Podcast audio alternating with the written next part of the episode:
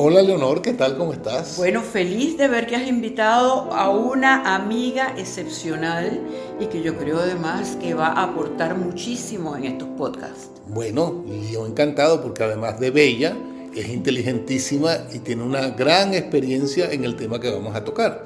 Hoy vamos a hablar, señores, del cine italiano. No creo que no haya un ser en este país y en el mundo que no aprecie el cine italiano que ha sido una maravilla. Y vamos a comenzar por presentar a Laia, nuestra querida amiga. Bueno, encantada de estar con vosotros y de que me dejéis compartir estos ratitos eh, tan, bueno, pues tan íntimos y tan divertidos y entretenidos, la verdad. Así que encantada de saludaros. Sí, claro, es que tú eres de la familia. Exactamente, ¿no? y además yo creo que como te dije antes, que va a hacer unas aportaciones maravillosas. Yo voy a estar un poquito en la retaguardia nutriéndome de toda esta conversación magnífica. Así que nada, los dejo, los dejo allí en escena. Pues. pues mira, vamos a hablar del cine italiano después de la, de la guerra, lo que llaman el cine de la posguerra. Eh, muchos lo consideran el precursor del neorrealismo, que lo llaman neorrealismo italiano. Y uno de los grandes directores de esta época es Roberto Rossellini. Y hay una película, Laia, que a mí me encanta, que es Roma Città Aperta, con la maravillosa eh, actuación dramática y en ese eh, claro oscuro del blanco y negro y esos grises que hacen de esta película algo sensacional. Y ella es nada menos que Ana Magnani. Eh, bueno, tú me cuentas también qué te pareció la vista de la película. La película es, de, hecho, fíjate, Leopoldo, hice un curso de, cine mundial en, Londres, en, la Universidad de Middlesex, y allí era una de las obras que ponían como una de las imprescindibles de, la historia del cine, pues por lo que, por lo que tú comentas, ¿no? Por porque retrata toda esa sociedad de la posguerra ¿no? y, todo, y todo eso, es maravillosa. Y, pero también tienes un cuento también con respecto a eso. Bueno, fíjate que efectivamente, como tú bien has dicho, eh, Rossellini estaba con Ana Mañani, eran, eran, eran pareja. pareja sí. Y Roma Città Aperta supuso un antes y un después, no solo en la vida profesional de Rossellini, sino también en la personal, porque a raíz de ver esa película Ingrid Bergman, Ilsa Laszlo en Casablanca, maravillosa, le escribió una carta muy escueta, pero que cambió la vida de los dos y eh, empezaron una relación, los dos estaban casados, eh, ella se ofreció para protagonizar una película con él y que fue luego eh, Stromboli, Stromboli una gran que fue luego Stromboli y los dos eh, rompieron inevitablemente sus parejas, pero, pero ojo, escándalo, incluso con condenas del Vaticano, titulares en Estados Unidos, porque claro, pues en esa época me imagino que pues era realmente dos personas que rompían un matrimonio por estar juntas, pues, pero en el cine esto siempre ha pasado. bueno, dejaron una hija maravillosa que es Isabela Rossellini Exacto. Por el amor de Dios, que gracias a Dios que se, se enamoraron y nos dejaron esa gran actriz que es Isabela, con aquella película maravillosa Velvet. totalmente, o sea, Isabela Rossellini, que yo creo que ha estado siempre un poco, no ha estado lo suficientemente valorada por el cine en general. Ha hecho mucho, pero... Tú sabes que ser hija de famosos es un problema a veces. Es verdad. Bueno, después vamos a hablar de otra película que yo creo que tú también has visto, de otro gran director que es de Zika. Sí, Bor, el ladrón de bicicletas. Ese señor. Vittorio de Sica. Vittorio de Sica.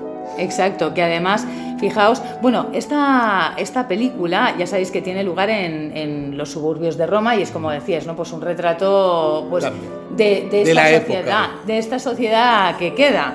¿no? Y la verdad es que a mí fue una de las películas que también me pusieron siempre en la universidad como ese ejemplo de neorrealismo italiano maravilloso y, De Sica ha sido uno de los grandes exponentes del cine del neorrealismo italiano. Todos han ido creando eh, estos maestros del cine. Así igual que Antonioni. Igual. Igual que Antonioni, porque Antonioni tiene otras dos películas, bueno, tiene cantidad de películas, pero tiene eh, la quizás más conocida de todas, es El Desierto Rojo, eh, que retrata también todo, un poquito más tardío, Antonioni ya, ya entra dentro de la década de los 50, igual que De Sica, pero retrataron siempre y, y, Antonioni es como más denso, más intelectual, este, más simbólico los otros.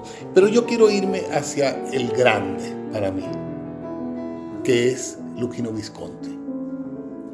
Visconti para mí es uno de los directores más exquisitos aparte de su formación de él, es un hombre aristócrata, de un gusto extraordinario, Y tú lo ves desde su primera película, El gato pardo, eh, una obra eh, larga, en color, es de las primeras películas que ya eh, empieza ah, con actores norteamericanos como Burt Lancaster, Claudia Cardinale era la, la, protagonista más importante, y de esta novela de Lampedusa él hace una obra maestra. Para mi gusto es una obra maestra. Pero después hay otra obra que también a mí me parece extraordinaria, que es Muerte en Venecia. Bueno, eso es otro. Es que, es que, con, es que son todo clásicos del cine que hay que ver una y otra vez y en los que sigues descubriendo cosas siempre. Muerte en Venecia, que además me decía, en Muerte en Venecia em, la protagonizaban, si no Dick Bogart. Dick Bogart. Dick Bogart. Dick Bogart es un, papel extraordinario porque eh, él eh, hace el papel de un director de orquesta, compositor, que está agobiado en la vida y, se retira a, unas vacaciones durante un tiempo en la isla Lido, enfrente de Venecia, que todos sabemos cuál, es. Y es la primera vez que se toca en el cine el amor homosexual, pero hacia la belleza de un puber llamado Tazio, que es un muchacho muy joven, tiene 12 años, y es un aristócrata polaco, hijo de una, una familia maravillosa que eh, la madre es representada por eh, Silvana Mangano, que sale esplendorosa, vestida como una reina. Y eh, lamentablemente este, esta, película tiene, es una basada en la novela de Thomas Mann, pero no en la, en la obra de Mann, él es un escritor y aquí él lo coloca como un director de orquesta pero la, obra está llena de un dramatismo y de una sutileza enorme y usa la música de Mahler. Todo el fondo de la película está acompañado de ese famoso adagietto de la Quinta Sinfonía de Mahler. Mm. La verdad es que Muerte en Venecia, pero eh, fíjate, me acabas de nombrar la actriz que has mencionado. Silvana Mangano. Silvana Mangano. Sí. Esta, esta actriz no es la que me decías antes que es la madre. Que... Es la madre, es la madre de Tazio. Ah, vale, esta es la madre de Tazio. Sí. Y, eh, sí, que además eh, de este decían que era uno de los jóvenes más bellos del mundo, el actor que lo interpretaba era... Sí, pero tenía, tenía 13 años, sí, era, Sí, sí, sí, exacto. Claro, y necesitaba, Visconti necesitaba eso. Necesitaba tener a un, un actor de una belleza muy específica. Bueno, de todas maneras, vamos a seguir hablando de otros directores. Eh, y algo que a ti te va a gustar mucho, eh, Leonor, porque sí te va a gustar mucho, porque es Liliana Cavani, que habla de, en su película Más allá del bien y del mal, de esa relación en trío de Paul Rey, Luz Salomé y Nietzsche que tú. Sí, que ya, la tratamos, ya la tratamos, pero yo no he querido intervenir porque yo realmente estoy fascinada. Estoy encantada dejándoles a ustedes el escenario libre, así que continúen. Me encanta la conversación. Bueno, yo te, hice referencia a eso porque hicimos en Amores Tormentosos, creo que fue. Claro, claro, claro. Lo que pasa, Leopoldo, es que tú sabes que los tríos no son muy buenos. Yo prefiero los duetos. Esto de los tríos ya como que se complica un poco la historia, tanta promiscuidad. Yo estoy fascinada. Yo ahorita estoy de guayer o, de, escucha que ustedes. Así que continúen que me encanta lo que, el tema que están tocando. Bueno, esta directora, que también es una gran directora italiana, hizo esta película que fue muy revolucionaria porque tocaba un tema muy álgido, que era un trío que en el fondo no fue trío nunca porque ellos nunca tuvieron sexo entre ellos.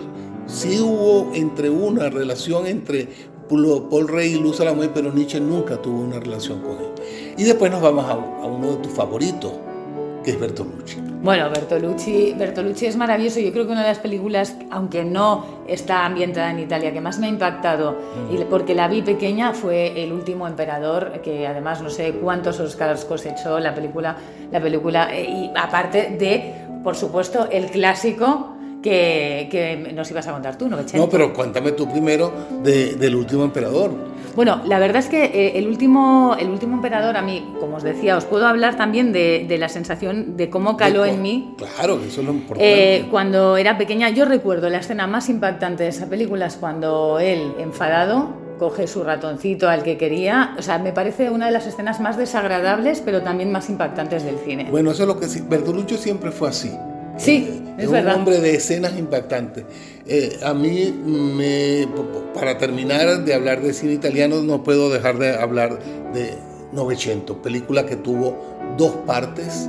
Eh, fue protagonizada por Robert De Niro, habla de la época de transición de la Italia garibaldiana a cuando ya Vittorio Manuel no, no sigue de, de rey de Italia.